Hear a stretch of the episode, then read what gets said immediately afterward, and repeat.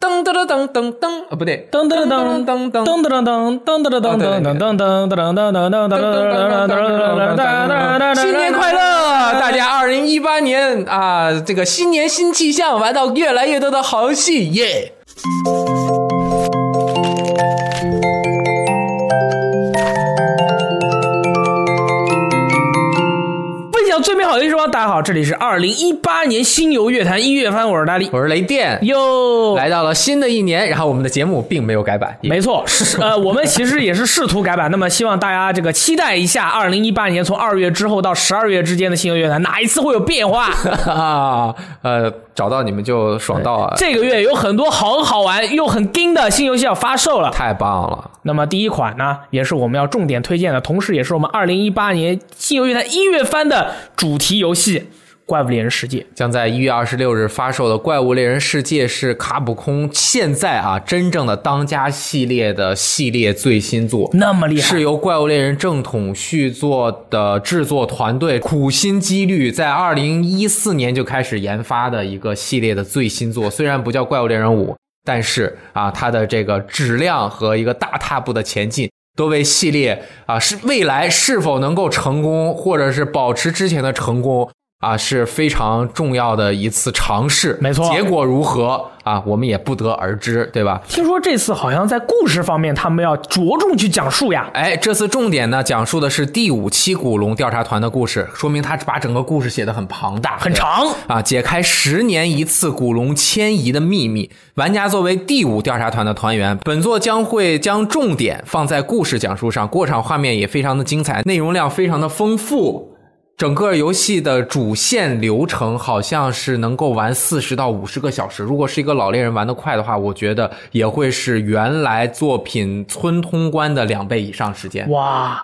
这么好玩的游戏，这么急着玩通关，不太好吧？对，那么这一次卡普空真的是希望，不管是系列老玩家，还是他们这一次最主要的尝试，就是希望有更多的新玩家加入进来，做了非常大的努力。首先，他要把这个游戏全面的西方化，或者是把西方的一些元素。融入到这样一个以前还是非常偏日系的一个作品当中，对它具体做的有哪几方面吗？首先，操作方式进行了大幅的改变，比较适合西方人，比如说摁下左摇杆就可以跑，可以，对吧？还有长时间的直接的锁定住的操作方式，整体的 UI 也是和以前全都不一样了，还加入了全程的教学。还有全程的语音，各国语音，当然系列一直有的这个怪物猎人，听不懂的语言也是存在的。我听说它的射击是不是也变得特别的主流射击游戏感觉了呢？对，这也是因为之前的怪物猎人正统系列中，射击是站在和近战完全不同的角度去操作的。那么一会儿我们在讲系统的时候，会多多讲一下射击的情况，好不好？好，我们先来说一下西方话。首先，它去掉了系列以往不可跳过的那种对。话框的对话，你要和每个人嘟嘟嘟嘟嘟说很长的时间的对话，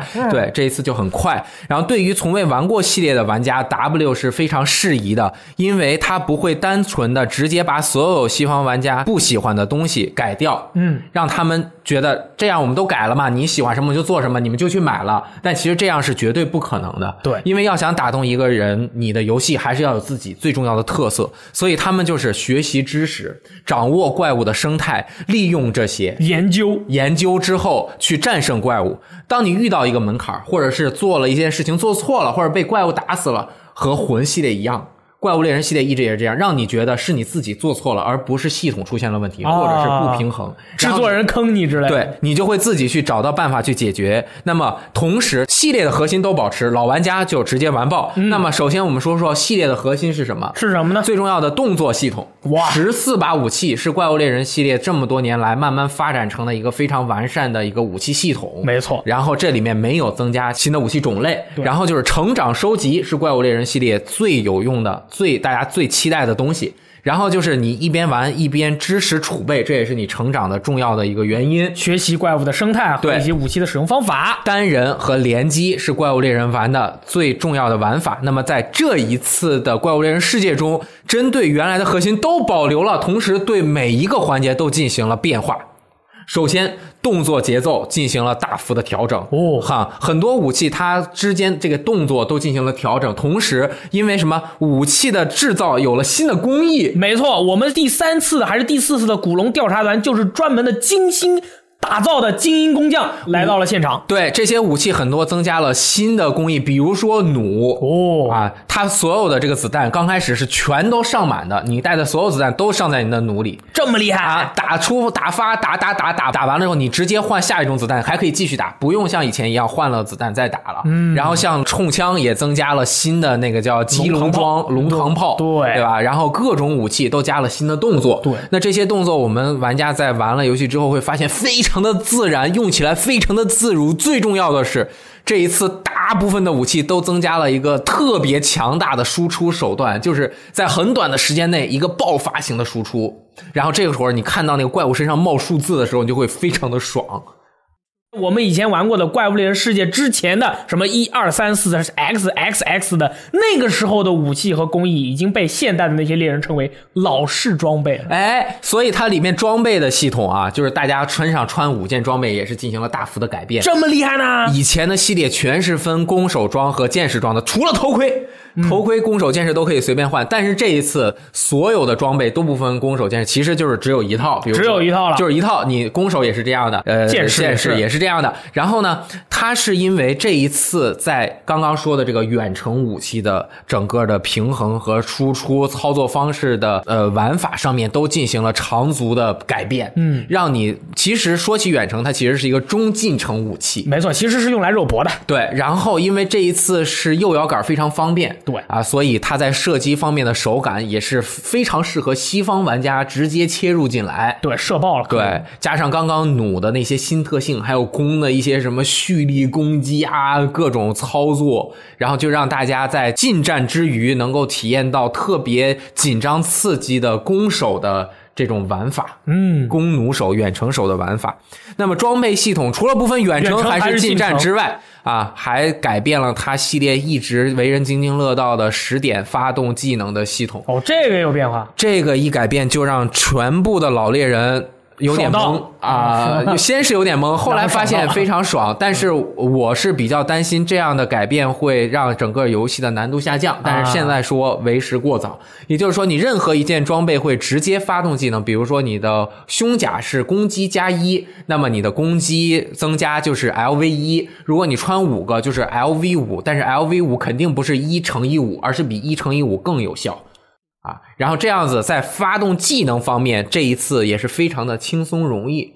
可以看到，他为了让新玩家或者是改变整个游戏的系统的格局，太大胆了。嗯，这个大胆我都 这个点数，我觉得不管是西方玩家还是东方玩家都非常容易理解，因为在以前的怪物猎人里面，尤其是刚开始玩的玩者，在武器的配比和技能发动上面会陷入一个误区，就是哎，我这个就是上面是攻击加三，为什么我的攻击没有加三呢？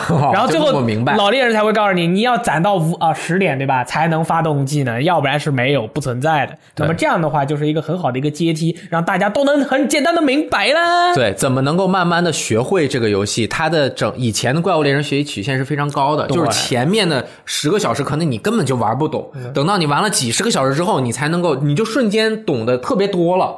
然后这个时候你才能组成整个世界的一个知识系统，但是在怪物猎人世界中，卡普空希望所有新入手的玩家能够跟着这个游戏，哇，四十个小时的流程，慢慢的了解到这个游戏这么多年过来之后的那些核心的系统，在新的游戏中的完全呃进化的表现。对，那么这次是不是大家在这个网上联机的时候还可以组建工会什么东西的呢？工会也是这一次，因为是主机联机更稳定，也是更、呃有趣，能够投入更多的时间的一个联机系统。每一个工会是可以有五十个人，这样组成一个猎团，大家的这种家的归属感也就更强。对这一次因为是久违的主机版游戏，它和移动版最大的区别就是游戏环境非常的稳定，没错每一个人的每一次单次游玩时间会更长一点，所以它在更长的游玩时间中，大家期望的可能是更高的游戏难度和更稳定的联机的游戏环境，所以这一次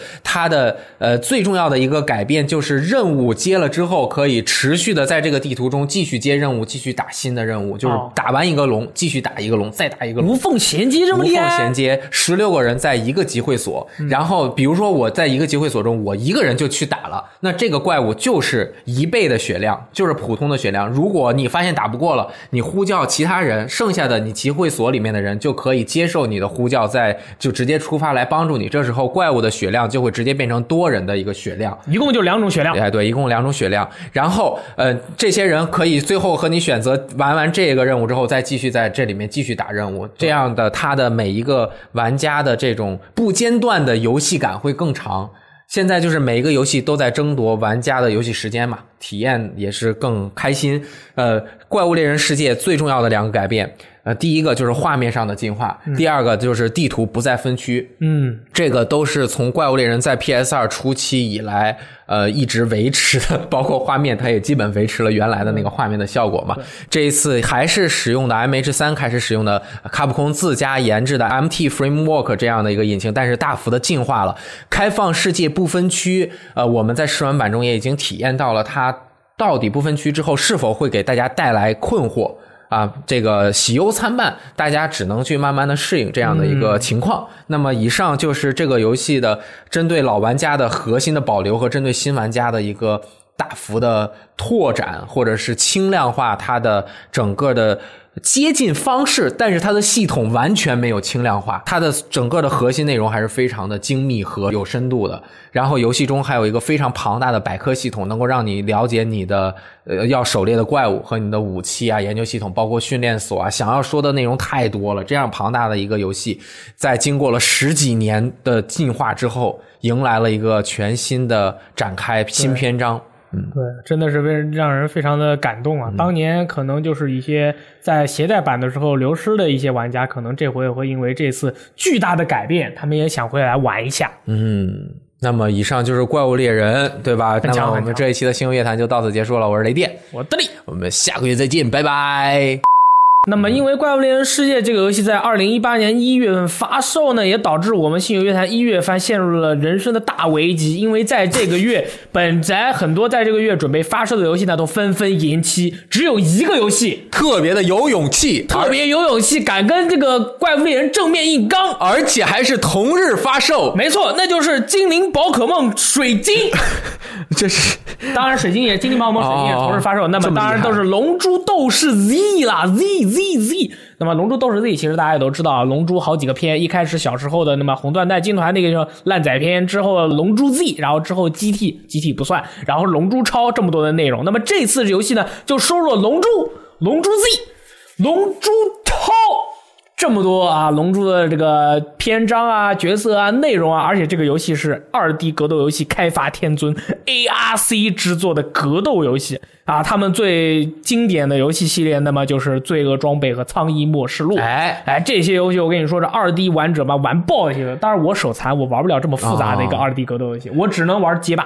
好，我先先点评一下画面啊，画面点评完，其他我就不懂了。说 Arc System 对吧？他们在做 GG 叉叉的最新作的时候，研制了用虚幻引擎三 D 画面表现二 2D 的卡通渲染手绘风格的一个非常神秘又美观的技术屌爆的技术啊！真的是太强了，所有都是三 D 画面，但是你在二 D 看的时候，就像画出来的漫画一样。没错，游戏主打的就是还原《龙珠》漫画原作的打斗感觉。漫画中的名角色，比如说悟空、悟饭、小林、贝吉塔啊，什么弗利扎啊什么的，在游戏中的战斗动作都会完美还原漫画的感觉。系列粉粉丝看到了一定会大兴奋。所以说，很多玩家在这个游戏还没有发售之前呢，就看了他很多的这个预告和打斗的动作，然后你就把漫画翻开来，发现他这个人物的动作和漫画里面动作是一模一样的。当年这种不连贯的感觉在游戏中表现的非常连贯，你就感觉你变成了一个龙珠的真正玩者。真正使用卡卡罗特的玩者，没错，游戏将会收录各种各样龙珠角色，除了龙珠、龙珠 Z 的角色之外，像超级赛亚人 God 就是超级赛亚人神这样的角色啊，龙珠超的角色也是有收录的啊。这次的战斗呢，主打的是三 v 三，玩家可以选择三个人，然后可能好的坏的都可以选，然后直接进行格斗。啊在战斗中呢，可以自由的进行这个角色的替换和连击。那么游戏本身的这个格斗系统呢，我相信它是非常复杂的，因为 ARC 的格斗游戏一直都是这样。那么你一些普通的连段，大家可能可以很简单的使出，但是一些比如说跳跃、取消、空中连击，哦最后连携以后再换人的这些招式呢，可能就没有那么容易了。但是我相信这个游戏它的表现力真的是非常强太强。了，就是说，你哪怕不会玩啊，它肯定会有简单连击系统，就一个键按到死，它会给你一套连招，最后就打爆。看的爽到，他妈真是看的爽到！这个游戏我现在觉得，就是说他的演出能力特别的好。太强了，因为他的那些动作啊，尤其是那些主角的一些招牌性的招式，就和漫画中的分镜啊，一模还有动画中的那个动画呀，你就看每一帧都还原出来。我觉得这个真的是一个技术上的奇迹。对，如果我要是能变超级赛亚人的话，我这个游戏就买爆。虽然我变不能变，但是我买了这个游戏，我就感觉模仿一下也是可以的。同时呢，本次的这个故事模式将会分为多个章节，除了已知的人造人篇以外呢，还收入了了山明原创角色人造人二十一号的独特篇章。あなたたちはどんな味がするのかしら啊，说是好像这个悟空啊，还是什么那些 Z 战士，他们都有这个克隆体，然后要准备那个毁灭全人类，然后他们就要站出以后去保护人类，非常的厉害，非常的强大。 除此之外呢，故事模式中玩家还可以刷级、救助伙伴、学习技能。更厉害的是，还可以跟角色搞好关系。当羁绊值增加以后，还会出现私密的对话。那么，在看过原作的朋友也应该知道，一开始贝吉塔是一个非常严肃、非常国仇家恨的一个角色。但是呢，在游戏的后期，尤其是这个战斗力大崩盘以后，贝吉塔就变成了一个在某些时候比较搞笑的一个角色。真的啊，对，所以说玩家可以期待一下，此次游戏中你可以和贝吉塔或者布马或者跟乌龙啊这些，还有还有什么雅布茶，对不对？对吧？这个饮茶是吧？一起聊天的那种感觉。哦，哎，你最喜欢哪一个角色我呀，我最喜欢的是布欧，啊？可以，怎么样？挺好，我喜欢沙鲁。我、操，沙鲁、西鲁是吧？对，可以。我们为什么喜欢都是反派？为什么没有人喜欢弗利扎？嗯，我以前小时候最喜欢特兰克斯，我我呃因为他那个短短款的马甲，我觉得特别帅。你知道特兰克斯他的这个名字的意思其实是短裤的意思吗？真的啊就是 trunks，就是短裤。哦，OK，啊好吧 OK，所以他的马甲很短。对对对，然后游戏还收录了支持线下单挑 CPU 或者亲朋好友对战游玩的 VS 模式，与全球的玩家随机对战的五舞台连线模式，支援六人同时连线游玩的三 v 三热血战斗模式。派对连线以及练习啊与其他的格斗技巧的一个重播模式，五舞台就是五是武斗的五，五是舞台的五，五舞台。哦耶很厉害。那么这个游戏，我目前的话，我觉得这个游戏可能是近两年来或者近五年来。这个《龙珠》的系列粉丝必须要买爆的一个游戏，真的是。其实，在 PS 二时代，《龙珠 Sparking》就是那个电光石火，呃，是取得了非常好的销售成绩，同时它的游戏表现也非常好。但是自那之后的《龙珠》的每一个游戏都比较疲软。那么现在 ARC 的《龙珠》都是 Z 出了，我觉得真的是要买爆，对不对？价格好像是四百四百多港币，有那么一点点贵，而且之后还会更新一些 DLC 角色，而这些 DLC 角色是要花钱买的，但是没有关系，该买了。嗯，你是不是龙珠真正粉丝呢？我真的粉丝，我小时候就包括临摹龙珠的漫画画了不下五百张。我靠，我还画过好多龙珠的同人。对，我同人还行，同人就是自己原创的角色，哦不是说是那种同人。，OK，你这个是嗯但是龙珠除了正片之外，我都没有看过，哦，就是海南出版社完结之后的所有都没看过。OK，嗯，好，那么以上就是新游乐坛一月番中最重要的两款游戏。也是以上就是我们本月主打的两款游戏啊，主卖的热卖商品。其余还有一些还有一些还不错的游戏，想要给大家推荐一下。那第一个就是一月十一日发售的《幸福庄的管理员》，给大家送温暖。哎，幸福庄的管理员这款游戏呢，就是现实世界太枯燥，就交给游戏的世界吧。幸福庄管理员大概就是这个思想下的产物。开发商 D 三 Publisher 曾开发过《御姐武器》和《地球防卫兵》等游戏，是出了名的脑洞与开发预算都非常感人的选手。此次玩家将会扮演一个公寓的管理人员，和住在公寓内的三姐妹进行亲密互动。在姑娘有烦恼的时候，果断出现在旁边，该递毛巾递毛巾，该擦眼泪擦眼泪。最后和大家相处融洽，共赴美好人生的故事。这三位姑娘分别由中原麻衣、丁公里和和金元寿子现身配音。游戏支持普通游玩，也支持 PSVR 游玩。本作推荐给喜爱《一撸神》系列的作品玩家和 Galgame 的爱好者。哇哦！同样在一月十一日还会发售一款格斗游戏，叫做《最终幻想纷争 NT》。《最终幻想纷争 NT》是 PSP 上大热的《最终幻想纷争》系列的最新作品，游戏类型仍旧是动作对战。今次的新作在街机版本成功运营之后，终于登陆了咱们主机平台啊！本作收录了包括啊克劳德、斯考尔、萨菲罗斯、光之战士、诺克提斯 啊，同时啊，很快就在两个格斗游戏中有他。好好你快念啊！是历代名名角色，总共二十八人，战斗也从控制单人变成了三 v 三制的战斗。哎，怎么刚刚好像发生过这样的事情？对，龙珠啊白塔 D，玩家在使用勇气攻击夺得攻击力之后，就可以对敌人发动威力惊人的攻击。此次游戏的角色还分为了先锋、射手、特工、刺客等多种定位，玩家需要根据自己的打法来规划团队的配合。本作严重推荐给喜爱《最终幻想》男性角色的玩家以及系列的爱好者。没错，因为《最终幻想》今次它收录的男性角色男性角色的魅力都非常的高，嗯，然后他们系列有很多的女性玩家，对于这样的游戏的接受度是非常高的。真的是太好看了，怎么这么好看啊？然后我我还数了一下，好像男的比女的多得多，很神秘啊，因为《最终幻想》系列其实男主角也比较多嘛，但是这这这些大哥的话，斯考尔啊、克劳德啊，真的是魅力非凡。魅力非凡。那么下面一款游戏，哇